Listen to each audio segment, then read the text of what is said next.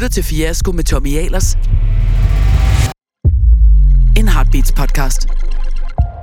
Det skal ikke være nogen hemmelighed, at jeg i nogen tid har forsøgt at gøre op med perfekthedskulturen. Det er tilsyneladende perfekte liv med instavenlig morgenmad, fede jobs, evig skønhed og masser af succes. Men jeg ved, at bag ved hver eneste succes, der gemmer der sig en historie om bum på vejen og hårdt arbejde, og det er den historie, jeg er interesseret i. Derfor har jeg inviteret en række gæster med her til at snakke om netop det. Og i dag har jeg inviteret dig med, Connie Hedegaard, som min øh, gæst. Tusind tak, fordi du gad. Ja, jeg glæder mig til, hvad, hvad det er, vi skal snakke om. hvad det er, vi skal snakke om. Vi har jo øh, på en eller anden måde sådan, øh, haft en, øh, synes jeg, opadgående kurve, du og jeg, i vores relation her de sidste, øh, vel nærmest siden jeg blev øh, klima... Ah, vi havde den lidt, da jeg, jeg blev minister. Og der, var du, der er du, og du er jo stadigvæk øh, formand for Aarhus Universitet. Mm-hmm. Og der begyndte vi at have lidt samarbejde. Og så har øh, vi, jeg har jo brugt dig en del gange, der så pludselig kommer, sådan, øh, bliver voldsomt involveret i klimaområdet, og bliver klimaoverfører for Venstre, og nu sidder og laver klimainvesteringer, så mm-hmm. vi har jo mhm. ret meget samarbejde. Ja. Så det har været en fornøjelse. Ja, det er enig. Men, men, men, men jeg har jo også øh, så i, øh, parallelt med, at vi har ladet hinanden bedre og bedre kende, øh, begyndt at lave fiasko. Og der, tror, der har jeg jo faktisk prikket til dig nogle gange, ja. om du skulle med som gæst, og det har du været sådan lidt øh, afvisende for overfor. Men endelig har jeg fået dig overbevist, og nu sidder du her. Ja, så nu må vi se. Nu må vi se, hvad det For jeg ved jo godt, hvorfor jeg sagde nej. Ja, ja. og det er fordi, at du var bange for, at jeg ville tage det vildt mærkeligt sted hen, eller hvad?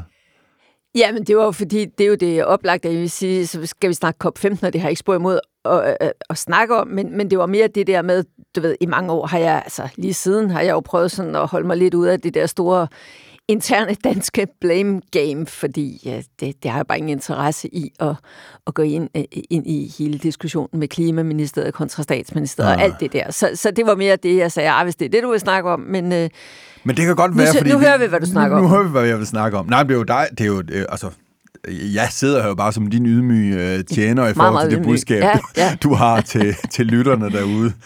Øh, men bare lige sådan en kort oprids. Øh, du har været i politik i mange år og været i journalistik i mange år. Du har været øh, både øh, minister for miljø og for klima, og så blev du, blev du i 2010 øh, EU's første klimakommissær, og var det frem til 15, ikke? Jo, 14, altså en femårsperiode. Ja, fem, der, ja. En, femårs, en, en femårsperiode.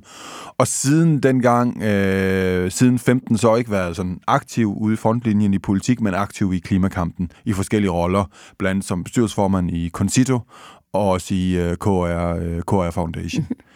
og så som formand for Aarhus Universitet. Det er vel sådan de tre roller, og så Volkswagen også, ikke? Jo, jeg laver en del ting jo i udlandet, udenlandske bestyrelser yes, også. Ja. Yes. Så klimaforkæmper øh, på 61 år, dig ja. kan man vel ikke kalde en sådan en boomer, så?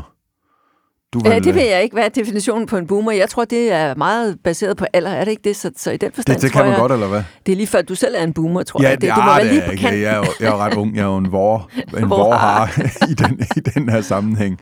Men, øh, men, men de gæster, jeg har haft med her, og det er, spæ- det er jo meget, meget bredt øh, felt øh, af, af gæster, du nu bliver en, en, en del af, der øh, har vi ligesom i hver eneste udsendelse taget udgangspunkt i en fiasko, som øh, mine gæster har fået lov til at vælge, som, som ligesom er, kan bruges til at snakke om det der med, at fordi du er jo også en af dem, det er du i hvert fald for mig, og det er alle dem, jeg har inviteret med her, du er en rollemodel, du er en, jeg ser op til, og jeg ved, det er mange andre derude, der øh, jeg kan huske mine år i øh, det, det er ikke nogen hemmelighed, at vi har en, en, en, øh, en fælles fortid i det samme parti, øh, hvor jeg var øh, med i konservativ ungdom i min helt unge år, og også medlem af konservativ folkeparti i nogle år.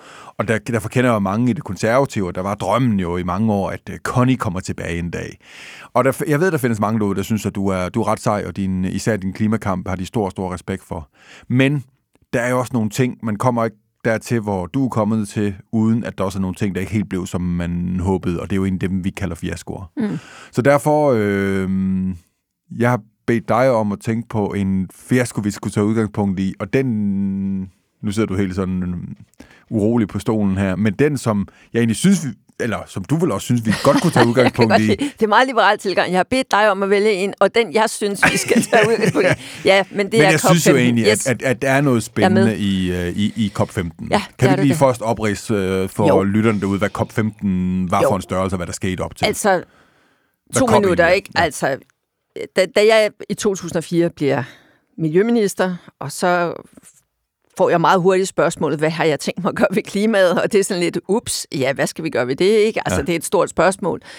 Og så begynder jeg at virkelig lære noget om den der klimaudfordring. Og så kommer jeg nogle måneder efter til min første klimakonference, altså det, der hedder kopperne, og det var dengang COP10, og den kom jeg så til der i efteråret 2004.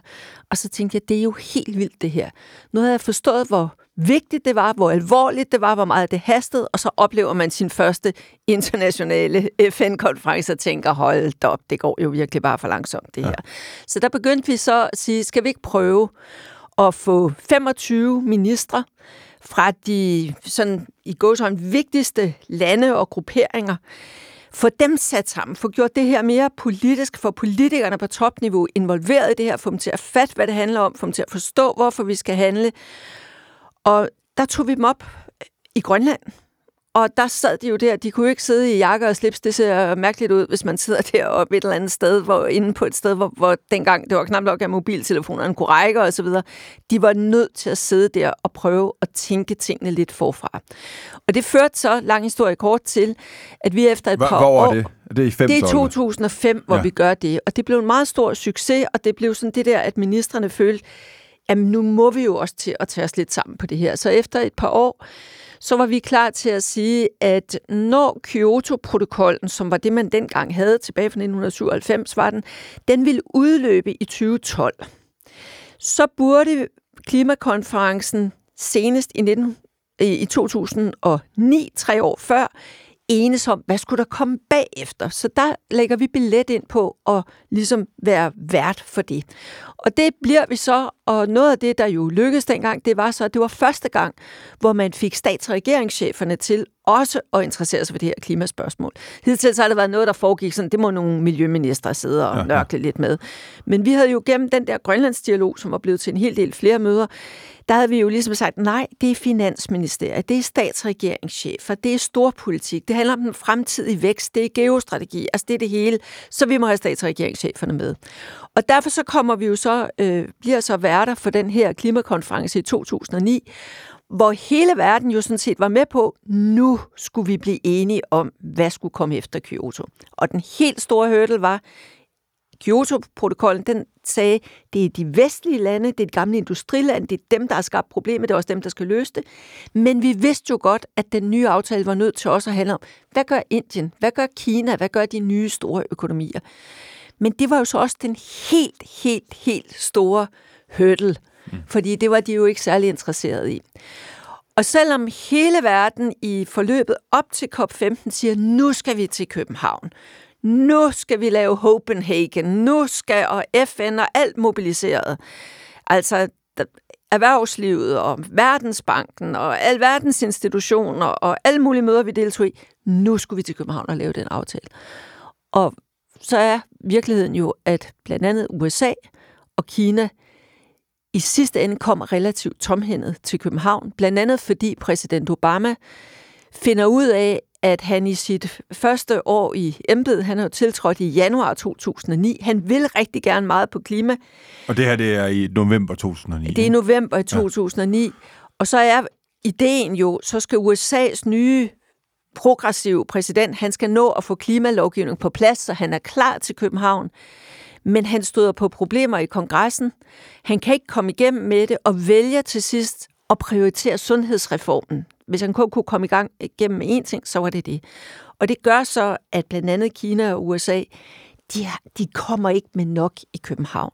Og derfor... Altså, de har simpelthen ikke deres, de har simpelthen ikke deres mandater på Nej, plads. Eller retter, jeg tror egentlig, at kineserne havde det. De sendte faktisk en delegation på 200 mennesker til København. Ja. Altså, jeg tror aldrig, der har været så mange kinesere til en, og på topniveau øh, til en klimakonference. Men mit bud er, at da de ser, at Obama ligesom ikke har sit hjemmearbejde på plads, så kan de se, at de vil ikke komme under tilstrækkeligt stærkt pres. Nej, Så de behøver ikke levere nok. Og derfor ender København jo, altså det kan man gøre meget, meget længere, men København ender jo med at blive en skuffelse på den måde, at den der aftale, vi prøvede også dengang at få en mere bindende aftale, end det vi senere fik i Paris, og sige, nu skal verden altså tage sig sammen og forpligte sig ordentligt på det her det, var, det kom man ikke igennem med. Der er mange af de ting, vi siden er kommet med omkring, øh, altså vi kom for eksempel igennem med noget med finansiering. Det er det, der stadigvæk ligesom er, er noget, man er enige om i verden. Der var også mange elementer, der siden blev til Paris-aftalen, som kommer ud af København og forarbejdet. Men det var jo selvfølgelig en gigantisk skuffelse, at man ikke ender med at kunne blive enige om en hvad skal jeg sige, en en rigtig aftale, men sådan et, et løsere papir. Og jeg kan da uden overdrivelse sige, at det var en skuffelse, ikke mindst jo for os, der havde brugt nogle år af vores liv på at, at virkelig rejse verden rundt og prøve at gøre verden klar til den der store beslutning, som skulle altså, som vi, man kan sige, vi senere fik i Paris, måske en lidt mindre bindende form. Men det var jo seks år, verden faktisk ikke havde tid til at, at spille. Mange af de ting, vi slås med i dag, ville jo have været nemmere, hvis verden allerede i 2009 nåede frem til det, man så nåede frem til i 2015. Men føles det, nu beskriver du sådan nogle udefrakommende elementer, der er årsag til, at det, det her pres ikke opstod over for Kina, og derfor skulle de ikke læne sig ind. Men, men føltes det stadigvæk, uh, skuffelsen, den, den, den er med på, fordi man gerne vil have en, ja, en succes klart. i det, man, man arbejder på, men føltes det også som, for dig som en uh, personlig fiasko? Ja, men fiasko, det, det, vi skal bare lige, bare lige disclaimer på ordet fiasko, er jo et, et meget bredt ord, det er også for at give det lidt, lidt ja, kant, men, men, men det er ikke nødvendigvis, at... Uh... Jamen, det er da helt klart den net der, da man ligesom må sige, det lykkedes ikke. Altså, jeg kan da godt love dig for, at det er, det er træls at tage hjem fra Bellacentret den der nat, og, og, og jo også, altså, altså super, super ærgerligt. Jeg kan sådan huske, vi sad derude i Bella Centeret der i de sidste timer, og hvor statsminister Lars Lykke havde jo insisteret på, at så skulle han sidde i stolen til sidst, og vi havde sådan set advaret ham om, at øh, ved du hvad, det er jo ikke sikkert, at det er sådan den, den mest strålende stund i din uh, karriere, for hvis ikke der er en aftale, så er det jo lidt træls at sidde i den stol, men det ville han. Så og vi hvis han ikke havde siddet i stolen, havde du så siddet ja, i stolen? Ja, så var det jo mig, der skulle have siddet okay. der. Øh, men de, de var så sikre på i statsministeriet, at det ville være sådan en, en golden hour for, for Lars Lykke, og det blev det jo ikke. Vi kender alle sammen det der klip fra de meget sidste svære timer. Og der sad jo nogle af os, der havde arbejdet med det der i overvis. Jeg kan da godt sige, at det var en, en frygtelig, frygtelig... Øh, altså, skuffelse, og man er jo også, øh, altså man er jo træt ind i sjælen simpelthen, mm. øh, efter sådan et forløb. Og så var det jo det, at lige før den klimakonference kan starte i København, der bliver jeg en sen aften ringet op fra statsministeriet, om jeg vil komme til morgenkaffe hos øh, statsministeren Lars Løkke næste morgen. Og der øh, var det jo så for at få at vide, at jeg ville blive Danmarks øh, kandidat til at blive øh, EU-kommissær, hvad jeg meget, meget gerne ville. Og så, bliver jeg jo, så skal jeg jo være klimakommissær. Men jeg havde jo tænkt, det er jo efter, at vi har et succesrigt klimatopmøde, og der er en international aftale, og så skal vi rigtig øh, føre den ud i livet på EU-plan. Og så stod vi jo pludselig der i en ganske anden situation, og skulle så at sige samle op efter København, og ligesom op på hesten igen, og finde ud af, hvordan kommer verden nu videre, når vi ikke fik den aftale, nogen af os havde kæmpet så meget for. Så du vidste godt, du skulle være kommissær efter ja. det her, ja. men det vidste omverdenen ikke? Jo, på det tidspunkt ved man godt, at øh, jo, det ved okay, man godt okay, på det okay. tidspunkt. Men, men, men den, den situation, hvor, altså, hvor du, hvis vi lige bliver ved den der situation, hvor du så finder ud af, at det her nok ikke sker, altså der om natten, hvor du... Øh... Ja, det finder vi jo sådan ud af. Altså, Ved du hvad, da, da, nej, hvis altså, da vi åbner, der er jo sådan et højniveau-del øh, i sådan en konference. De var to uger, og så er det normalt tirsdagen i uge to, der er sådan åbningen med en masse ministre og sådan noget. Og der siger jeg i den sådan officielle åbningstale, at vi står og balancerer mellem succes og fiasko, eller sådan failure, success ja. and failure. Ja. Og der er faktisk en del, der kommer hen til mig bagefter og siger, hvorfor, hvorfor siger du det? Det her kan da kun gå godt. Ja. Altså meget, meget gavede folk, også i FN's klimasekretariat, de tror stadigvæk fredag morgen, hvor det skal slutte fredag aften, de tror stadigvæk, tag det nu roligt, vi skal nok nå at få det her på plads. Så, men, men, men det er bare for at sige, jeg er allerede der i starten af den uge virkelig ikke sikker på, at det her lykkes. Blandt andet fordi nogle af dem, altså sådan en FN-proces, det handler jo ikke kun om dem, der lige er værter der, de skal jo sådan set bare holde sammen på, på tropperne, men nede fra systemet skal komme alle mulige papirer og bidrag til aftalen, som nogen skal forhandle. Og, og det er jo hele verden, der skal enes om det. Og de der, der var sådan to spor på det tidspunkt, og uden at gå i detaljer med det, men dem, der var formand for det, formand for det, de skulle jo levere til os. og de skulle levere om lørdagen, der før vi starter på den sidste uge. Så sagde jeg, at vi kan nok først nå det søndag, og så kunne de først nå det mandag, og tirsdag kunne de heller ikke nå det. Og du ved, vi kunne bare se, nu tigger uret altså, ja. det her bliver virkelig svært. Og så oplevede vi jo altså nogle, altså nogle vilde obstruktive ting undervejs med altså bevidste forsøg på at prøve at afspore det, og det kan ikke nytte noget at tale diplomatisk rundt om det. Altså, det kan være, der har deltaget, der ved, at der var nogle spoilers, til stede i salen. Altså nogle lande, som... Ja, lande, som ikke ønskede en aftale. Som ikke havde en interesse i en aftale, og det kan jo være fair nok, men også som indimellem brugt nogle helt vilde metoder for sådan at prøve at forsure debatten. Og der var jo også sket det, at da klimakonferencen lige skal starte i København, så er der en masse mails. Nogle af lytterne kan måske huske, at der var noget med en masse lækkede mails fra noget, der hed East Anglia, Øh, og, og der var en tekst, der var blevet lækket, og altså, der var sådan en masse forsøg på at kaste grus i maskineriet. Og hvad lærer det en?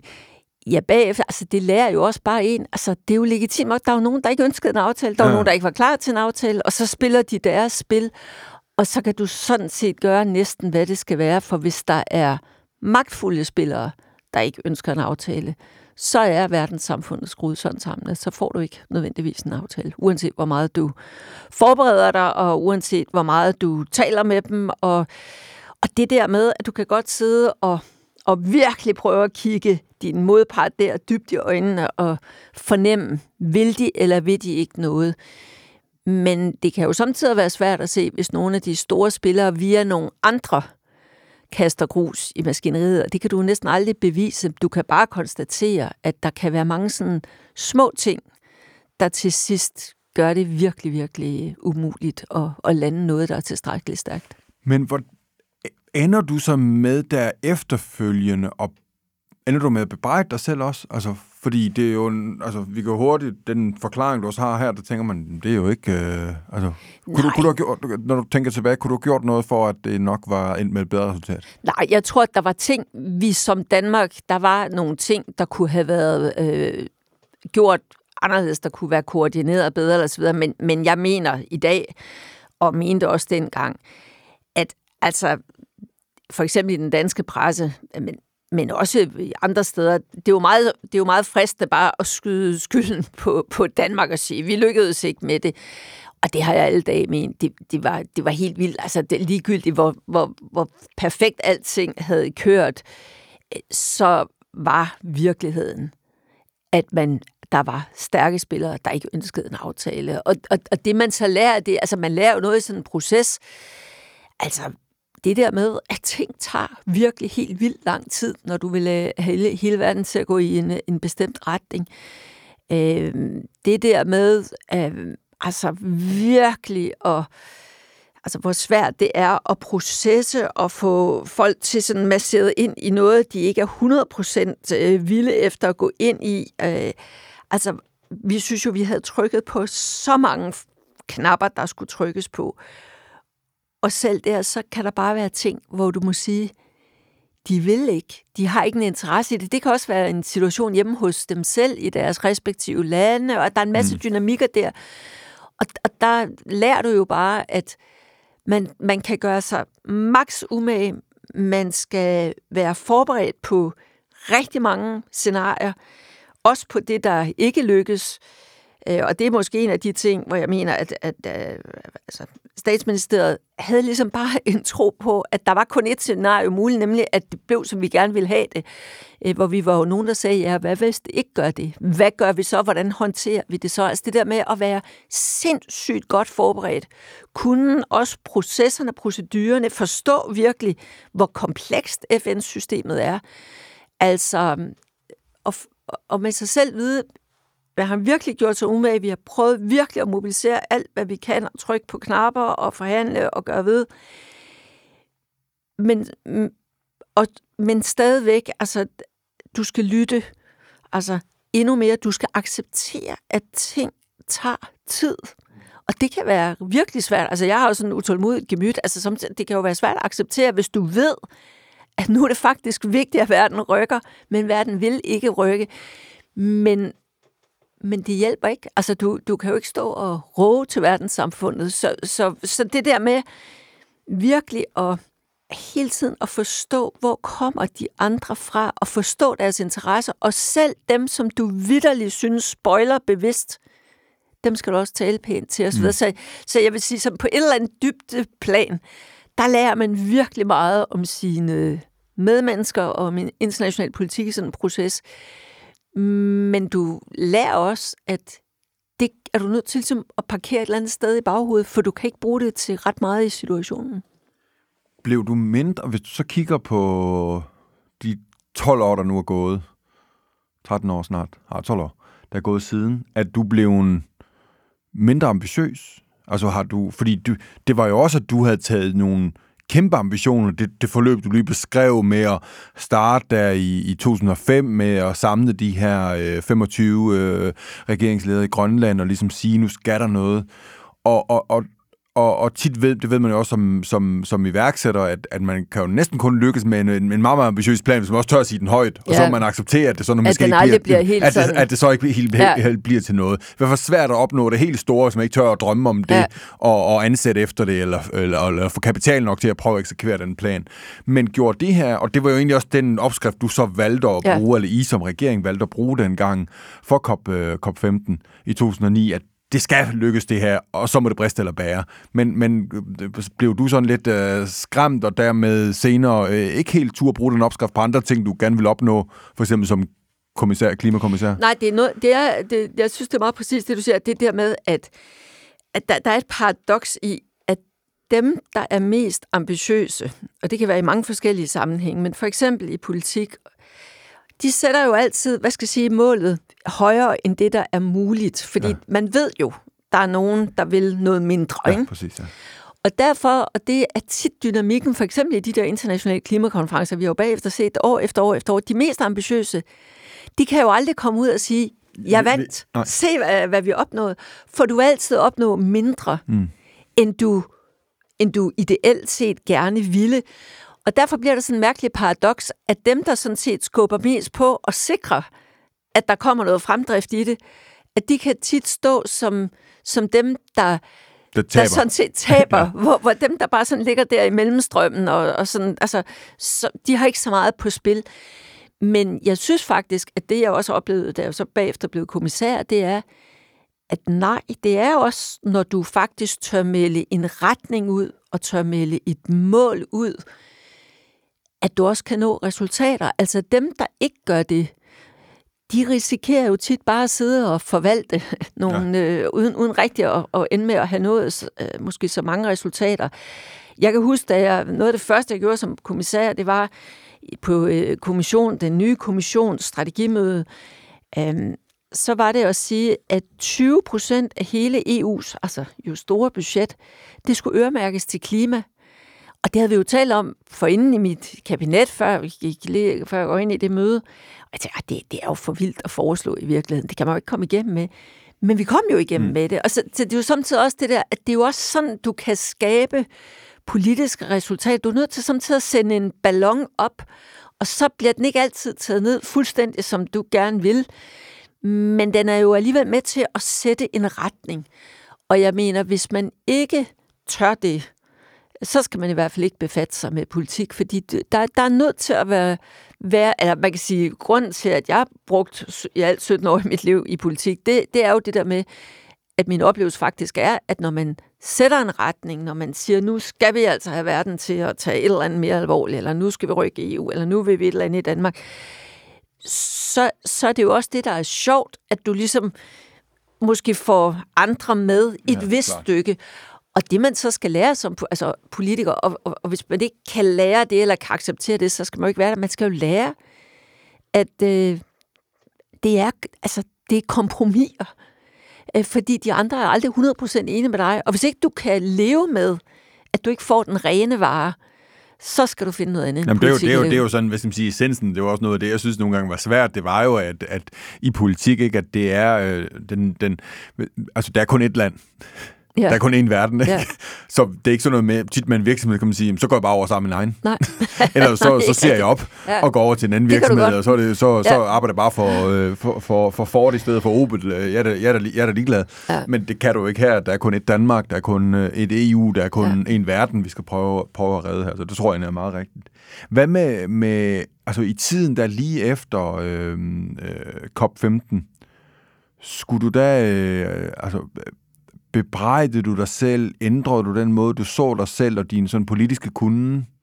Ej, jeg tror altså egentlig, at, øh, at, at hvad skal jeg sige, den efterkritikken har jo også en, for, en fortid i, i journalistik, altså efterkritikken, så når man satte sig ned, ligesom at sige, hvad kunne vi have gjort anderledes, øh, så tror jeg grundlæggende, det var, at, at, at vi prøvede virkelig vores, vores bedste. Øh, og det er jo ikke ens med, at der ikke var en eller anden, øh, at man ja. kunne lære både det ene og det andet og det syvende. Øh, der var jo et kludret forløb i Danmark med, at, at øh, Klimaministeriets chefforhandler blev øh, fritaget for tjeneste få måneder før koppen, og sådan alt mulige detaljer, som nu er glemt, men som jo ikke var ligegyldige for, for os i, i teamet. Og, altså, og, og, og der var nogle udefra kommende ting, der gjorde, at, at det blev sådan. Øh, så, så man kan sige, det, det lærte mig jo noget om også, hvor, altså, hvor mange øh, mærkelige øh, faktorer, der samtidig også spiller ind i, i politik, fordi vi synes jo, vi havde prøvet så virkelig at, altså, hvad, hvad skal jeg sige, at være meget, meget åbne og ærlige om processen og hvad vi forsøgte, også i forhold til de andre ministerier, og samtidig bliver du jo alligevel, øh, så er der bare nogen, der, de, de ser altså tingene på en anden måde, og de kører så i, altså lidt deres, deres eget spil, og det er ikke altid, at alle informationer sådan er fuldstændig gennemsigtige og sådan noget, så, så det lærer jo en noget om, hvad skal jeg sige, om det politiske, om det politiske spil, men, men, men hvis jeg skal være helt så ærlig, så ved jeg ikke, om det er sådan noget, hvor man vil sige, om det var slet ikke noget, man var, jeg overhovedet var klar over før, men, men, men det der, altså politik, altså i politik betyder jo, relationer meget, og om der sådan er gensidig tillid, betyder rigtig, rigtig meget. Men så er der også en faktor af, at øh, altså, det, hvem skal... Altså for eksempel, hvem, hvem skal have æren, hvis det går godt? At, at, at, at, at det synes jeg var meget svært, det der med, at man kunne blive... Øh, du ved, hvis vi sagde, prøv at høre, der er en risiko for statsministeren ved sådan og sådan, at så var der helt tydeligt nogle af statsministerens rådgiver, der tænkte, jamen det siger de bare, fordi de hellere selv vil et eller andet. altså det der med, at du ikke bliver bliver ligesom du, troet, du, du. fordi vi var jo alligevel dem, der kendte den der proces ja, altså fra klimakopperne øh, bedst. Øhm, men altså, jeg, jeg synes sådan set, det jeg mest lærte, det var altså 4-5 uger efter koppen, der skulle jeg jo være EU-kommissær der skal du op på hesten igen. Ja. Du skal sidde med nogle af de samme mennesker, du skal samarbejde med nogle af de samme mennesker. Du, du møder øh, lynhurtigt der i forhold til, så møder du nogle af de samme mennesker til et møde i, øh, i Mexico. Øh, og nogle af de værste spoilers, de sad der og sagde, ej, hvor er vi glade for at se dig, ikke? Hvor man tænkte, hmm, ja, altså, hvorfor opfører de ikke lidt øh, mere pro, sådan konstruktivt ja. i København? Og det kan du ikke bruge til noget som helst, så, så det er det der med hele tiden også at prøve og hvad skal jeg sige, adskille, hvad der, hvad der går rigtig ind i din person, og så det, at du stadigvæk skal, kan, skal kunne manøvrere i det der, jo samtidig, jeg kan huske min, min mor dengang sagde, hvordan kan du sidde med de der mennesker, som du ved har gjort det og det og mm. det, og det skal man bare, og det, det er man bare nødt til at kunne, ellers havde vi ikke et FN, ellers havde vi ikke et internationalt system, og, og der må man bare hele tiden prøve at blive endnu bedre til at forstå, hvor kommer de fra, hvad er det, der driver dem, Mm. Og det er jo også kun, hvis du forstår modpartens interesse, at du kan lave ja. nogen som helst fornuftige øh, aftaler med dem. Så der var ikke noget tidspunkt der i november, december 2009, øh, hvor, hvor Jakob, din mand, lige skulle sige til dig, Connie, det er jo ikke din skyld. Nej, nu var, var det altså sådan, at det afsluttende pressemøde, der er på COP15, der siger chefen for FN's klimasekretariat, der siger han jo en hel masse, altså han siger en hel masse pæne ting om, om, øh, om, om, om mig og mit system. Altså, så, så, hvad skal jeg sige, det har jo aldrig rigtig ramt mig så meget, at det var min skyld. Det, det har det ikke. Og jeg kom jo så også øh, i gang der som, som kommissær, og øh, altså de, de samme mennesker fra Obama-administrationen og kineserne osv., altså dem har jeg jo arbejdet vældig, ja, vældig meget med sidenhen. Så, så jeg har ikke sådan følt, at det var ikke sådan, man blev sat på på, øh, på køl eller sådan noget, fordi jeg tror også, at folk godt vidste, altså de kan jo have forskellige grunde til, hvad de siger offentligt, og at de skal have ansvaret væk fra sig selv og sådan noget, men, men, men folk havde jo set bestræbelsen, så at ja. sige. De havde jo set, hvor meget vi havde knoklet, og, og, og i virkeligheden jo også set, at måske skulle den der, i en fiasko, altså det brag, det skulle måske til, for at verden kunne få snosket sig sammen, og så komme videre, og så virkelig få taget mere seriøst fat på klima, end man gjorde før det. Tror du, øh, tror du vil have set det som et, hvad skal man sige, som et større som personligt nederlag godt for klimaet, men dårligt for, for din følelse om nederlag, hvis det allerede et-to år efter var lykkedes at lave aftalen. Fordi den aftale, man egentlig prøvede at lø- løfte i København, den blev så først indgået i Paris i 2015. Ja, det er rigtigt, men to år efter, det... øh, hvor vi har en klimakonference i Durban, der, der er det sådan set øh, mig som EU-kommissær og EU, der, der, hvad skal jeg sige, redder den konference og, og får processen på ret køl igen og får lavet det store gennembrud, som vi jo så ikke kunne komme igennem med i København, nemlig at den kommende klimaaftale, som vi fik sat årstal på 2015, den kommende klimaaftale, der skulle alle lande i lande såvel som u-lande bidrage. Yes. Og det var et altså det var et gigantisk dramatisk opgør, og, og der er det øh, Øh, EU, og det er ikke bare noget, vi som europæer vil sige, det, det vil man sige, altså EU var med til ligesom at få bragt det der på ret køl igen. Og så havde jeg jo, altså noget af det første, vi jo så gjorde, i, da, da jeg var blevet kommissær der, det var jo, at EU meldte ud et klima mål for 2050, hvad der ikke var andre, der havde gjort på det tidspunkt. Så, så vi, vi støbte jo også kuglerne ja. til, at det bagefter skulle være muligt at sige til, til andre lande, prøv at høre, man kan godt sætte de her mål, man kan godt levere på det, man kan godt skabe jobbene. Altså det var jo hele den fortælling, der så i, i stigende grad gik i gang. Så vi fik jo også gjort det meget, meget konkret, hvad det vil sige at skulle lave det, altså at skulle levere på det, der siden blev til uh, Paris-aftalen.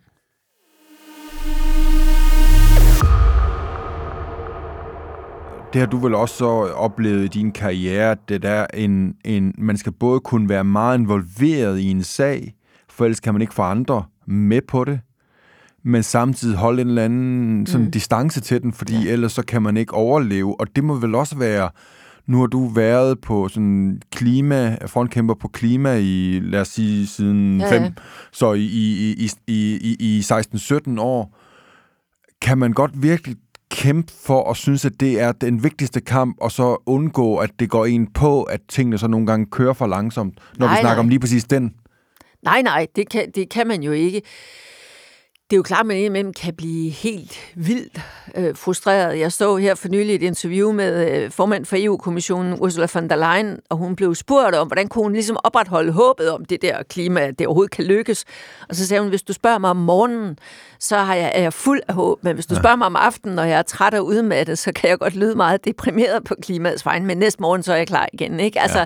Det tror jeg, vi alle sammen kender, det der med at holde nu op, når nu videnskaben er så klar hvorfor er det så, at vi ikke lidt hurtigere kan komme frem i bussen? Så den følelse kender jeg bestemt også. Men så har jeg jo så omvendt, så, så synes jeg netop for det der, som du også siger, man, man skal jo også sådan holde fast. Altså, for det første kan du ikke nytte noget, at man vil bære alt det på ens egne skuldre. Man er jo nødt til også at sige, jeg har gjort mig maks umage, jeg har gjort, hvad jeg kunne, jeg har investeret den tid, jeg kan. Altså, og så, og så ikke sådan lade det gå endnu mere ind, fordi så bliver man jo altså, så bliver man jo slået ned af det, kan man sige, ikke? Eller slået ud af det. Men, men jeg, jeg synes også, det der med så en gang med sådan lige at hæve sig op i helikopteren, og så se, hvor var vi henne med den her diskussion for, ja, 12 år siden i København, og 15 år siden, 20 år siden. Altså flytter tingene sig. Ja. Og der synes jeg jo, at øh, man bare, bare må sige, det er mærkeligt, at det skal tage så uendelig lang tid. Det er næsten ikke til, øh, altså alle de år, hvor vi stadigvæk skulle høre på alle mulige sige, at ah, det er nok ikke så slemt, det der problem, og så må man tænke, hold nu op, altså sæt dig nu ind i det, ikke? Øh, så, så det kunne som til at være virkelig frustrerende. Men når man lige får hævet sig op i helikopteren og ser, hvordan investeringerne nu ændrer retning, hvordan der ikke er en pensionskasse med respekt for sig selv, der ikke vil investere, altså der ikke også investerer grønt, hvordan det store erhvervsliv er i den grad begyndt at, at rykke, hvordan elbiler nu, nu har vi solgt flere elbiler i, uh, i Europa her i 2021 end, end dieselbiler, altså at forandring er muligt, og, og den tro har jeg sådan, altså det synes jeg, jeg sådan løbende har set beviser på. Øh, også i EU, øh, kan man komme igennem med, med det der? Kan vi stille krav til landbrugsstøtten? Kan vi gøre det ene? Kan vi gøre det andet? Og der har jeg jo set, at ja, vi kan ikke gøre lige så meget, lige så hurtigt, som jeg gerne ville, men man kan godt ændre ting. Og, og det tror jeg, det er sådan det, der har gjort, at jeg ligesom, hvad skal jeg sige, er blevet ved her, at jeg, jeg ligesom kan se, at det er faktisk muligt at ændre tingene. Ja. Og så må man prøve at lade være med at blive alt for frustreret over, at det, når, når tingene ikke går hurtigt nok. Jeg får, har jo tit fået spørgsmål, det har du sikkert også selv, det der med, er du optimist, eller er du pessimist på klimaets vegne? Og jeg plejer at sige, at jeg er realist. Altså, du kan jo ikke befatte dig med politik, hverken som folkevalgt eller i, på, på, på anden led øh, beslutninger. Hvis du er pessimist, altså, så kan du sætte dig hen i et hjørne, ja. og så lade tingene gå deres skæve gang. Så, så jeg tror, jeg har nok meget sådan en pragmatisk indstilling. Man må prøve at, at spille bolden fra, hvor den ligger. Altså, og så må du gå i gang for en ende af. Og så har jeg nok grundlæggende det der tro på, at hvis argumenterne er stærke nok, så kan vi også få tingene trukket i den rigtige retning. Kan du følge, når nogen derude, øh, især øh, nogle start 20'er, unge mennesker, der virkelig går op i den her agenda, bliver så frustreret, at de nærmest bliver apatiske og måske også øh, lidt angste? Altså skal der, jeg tror spørgsmålet måske er, skal der et, øh, et, øh, en, en, en, en 40-årig karriere til, mm. før man har den ro til at, at, at se det positive og se de små ting, der alligevel rykker sig, før man egentlig kan være så involveret i klimakampen, uden at og også at blive øh, apatisk. Nej, jeg kan sagtens forstå frustrationen. Altså, og jeg kan sådan også godt forstå det der vrede. Altså at sige, altså hallo, det er os, altså hvis man er 25 år i dag, det er vores generation, der kommer til at, at betale prisen for det, der ikke sker i dag. Det kan jeg sagtens forstå, men jeg kan ikke forstå dem, der så øh, reagerer med apati. Mm. Fordi der tror jeg, at mit eget gemyt, det vil altid være at sige, det må vi gøre noget ved. Så jeg kan godt forstå aktivisterne. Det jeg jo så virkelig kunne ønske, det er, at, altså, hvad skal jeg sige, jævnfør det, vi talte om før, vi har jo brug for, at der er nogen, der ikke er viklet ind i alle de der forbehold, og uge her, det kan man ikke, og det der har vi prøvet, og ham der, han vil ikke, men bare siger, det her, ja. det er den der retning, vi skal. Dem har vi Fordi brug det presser hele tiden alle det de andre til. Det presser jo systemet. Og, yes. og der, derfor det, at der er meget, meget brug for hele det engagement, det har vi også set herhjemme i Danmark, at da aktivister, altså demonstranterne gik på gaden og op til øh, Øh, Øh, valget i juni 2019, unge mennesker virkelig siger, at vi vil ikke finde os i det, nu må jeg altså tage det alvorligt osv., så spiller det også en rolle for det politiske. Så man har virkelig brug for det pres, og man har brug for folk, der ikke er viklet ind i alle mulige hensyn. Men til gengæld tror jeg, der hvor vi er nu, så er det også ret vigtigt, at de der meget utålmodige og aktivistiske også forstår, hvor svært den konkrete forandring er. Altså, og, og, og samtidig med, at man opretholder presset på politikerne på det politiske øh, niveau og på øh, virksomheder osv. for at gøre det, det maksimale, man kan, så tror jeg bare for, at man ikke bare står og råber i hver sit hjørne, at så er det også vigtigt, at de utålmodige og de aktivistiske prøver at, at forstå, at en ting er at sætte meget ambitiøse mål, men det er bare meget, meget, meget sværere, når man skal lave den helt konkrete omstilling. Og så jeg tror, vi har, vi har lidt brug for, for eksempel i Danmark nu, hvor der virkelig skal implementeres, at politikerne mærker presset og leverer på målene, men også at de aktivistiske og utålmodige sådan forstår, at man kan ikke bare lige, det er ikke nok bare at have slagordet. Det, det tager altså længere tid når du skal ned og fjerne de der barriere i hele energireguleringen, eller når du skal lave hele trafiksystemet om, eller når pludselig energipriserne øh, stiger meget, og fru Hansen har svært ved at betale for fjernvarmeregningen. Altså at forstå det der, der, der tror jeg, at, og det tror jeg så kunne være nyttigt i en dansk sammenhæng, at vi havde lidt mere dialog mellem de to typer, fordi der er sådan en risiko for, kunne jeg godt frygte, både i Danmark og i Europa nu, at, at det her kunne blive en polariserende øh, dagsorden mellem dem, der er utålmodige og ikke kan se, at der sker noget, og som ikke synes, der sker nok. Og så de andre, der sidder hele tiden og siger, jamen det er også fordi, det er så svært, og vi vil helst ikke genere nogen. Jeg tror, der kunne komme meget fornuftigt ud af, hvis der var lidt mere direkte dialog mellem dem. Så, fordi jeg kan godt frygte, at man kan ende i noget polarisering omkring klimakampen. Og, ja. og styrken i Danmark har jo normalt været, eller i de senere år har været, at vi faktisk meget, meget bredt er enige om, at det skal have høj, høj prioritet. Ja, det kan man jo blive, altså hele mediedagsordenen og den der, at vi flere og flere kan få lov til at befinde sig i de der ekokamre, ja. hvor de kun bliver bekræftet af deres egne følelser, og så nogen, der gerne vil spille konflikten ind, fordi det er nu en meget nem måde at få øh, øh bryde igennem øh, den mm. mediemur på. Ikke? Så er der jo nogen derude, der vil gå en konflikten og sige, at nogen vil bestemme over dit liv med klimakampen. Som, ja, eller nogen vil gøre det dyre, eller nogen, vil, vil et eller andet. Ikke? Eller andet ikke? Og så får du den der, ja. den der konflikt. Ikke? Virker vel generelt som om, at vi jeg synes sådan, måske de sidste par måneder har bevæget os længere væk fra den, at det er som om, altså vi også har en regering, der på en eller anden måde har ændret retorikken omkring ja. det, og så jeg synes at vi er et bedre sted Jamen, nu. det er derfor, det, er, ja, det, det synes jeg helt bestemt. Jeg tror bare i forhold til de der meget utålmodige unge øh, i, i de forskellige bevægelser, at der, der tror jeg måske nok, at øh, Christiansborg vil stå sig ved at række endnu mere ja. ud til dem, øh, og også invitere dem de mennesker, der måtte være interesseret, lidt mere ind i et rum, hvor nogle af de svære valg bliver diskuteret. Det, det tror jeg vil være nyttigt. Ja. Når, når du har oplevet noget, der ikke helt blev, som, som, som du håbede, er det så øh, det der med at så komme videre? Er det din, øh, jeg har læst nogle tidligere interview øh, med dig, hvor du har snakket om, at du kommer fra et hjem med en, en øh, jeg tror du siger, en høj arbejdsdisciplin, eller en stærk arbejdsdisciplin er det den arbejdsdisciplin, der så gør, at så kaster man sig bare og fortsætter øh, hvad skal man sige, øh, kampen, eller hvad er det, der gør, at du så kommer videre? Ja, altså, man kommer jo ikke langt med nogle af de her ting, hvis ikke man, altså, der, der, man skal jo knokle med ja. det på en eller anden måde, og skal ville det på den måde. Men, men det er jo, ja, men, men det er altså også sådan, og det kan man måske sige om så mange ting, men, men, men min egen erfaring har nu været, at jo mere man ved om alvoren i klimaudfordringen, des mere får man altså også øh, sådan lyst til at sige, at vi, vi må gøre noget ved det. Øh, så, så det er nok også det, der sådan, altså, og det ligger, det ligger heller ikke til mig sådan at, at, at give op, vel? Altså, det ligger heller ikke at sige, nå, det, det kan vi ikke gøre noget ved, og så, altså, mm, det, det, det, det vil ikke være mit gemyt, og så vil jeg tænke sådan, hvordan kan vi så, altså hvis man så løbet ind i en mur et eller andet sted, det gør man jo samtidig, så kan man ikke komme igennem et eller andet. Det oplevede jeg også som kommissær, som tager alle mulige stærke interesser, var overhovedet ikke interesseret i noget som helst skulle ændres osv. Hvad gør du så? Jamen, så finder du nye veje rundt.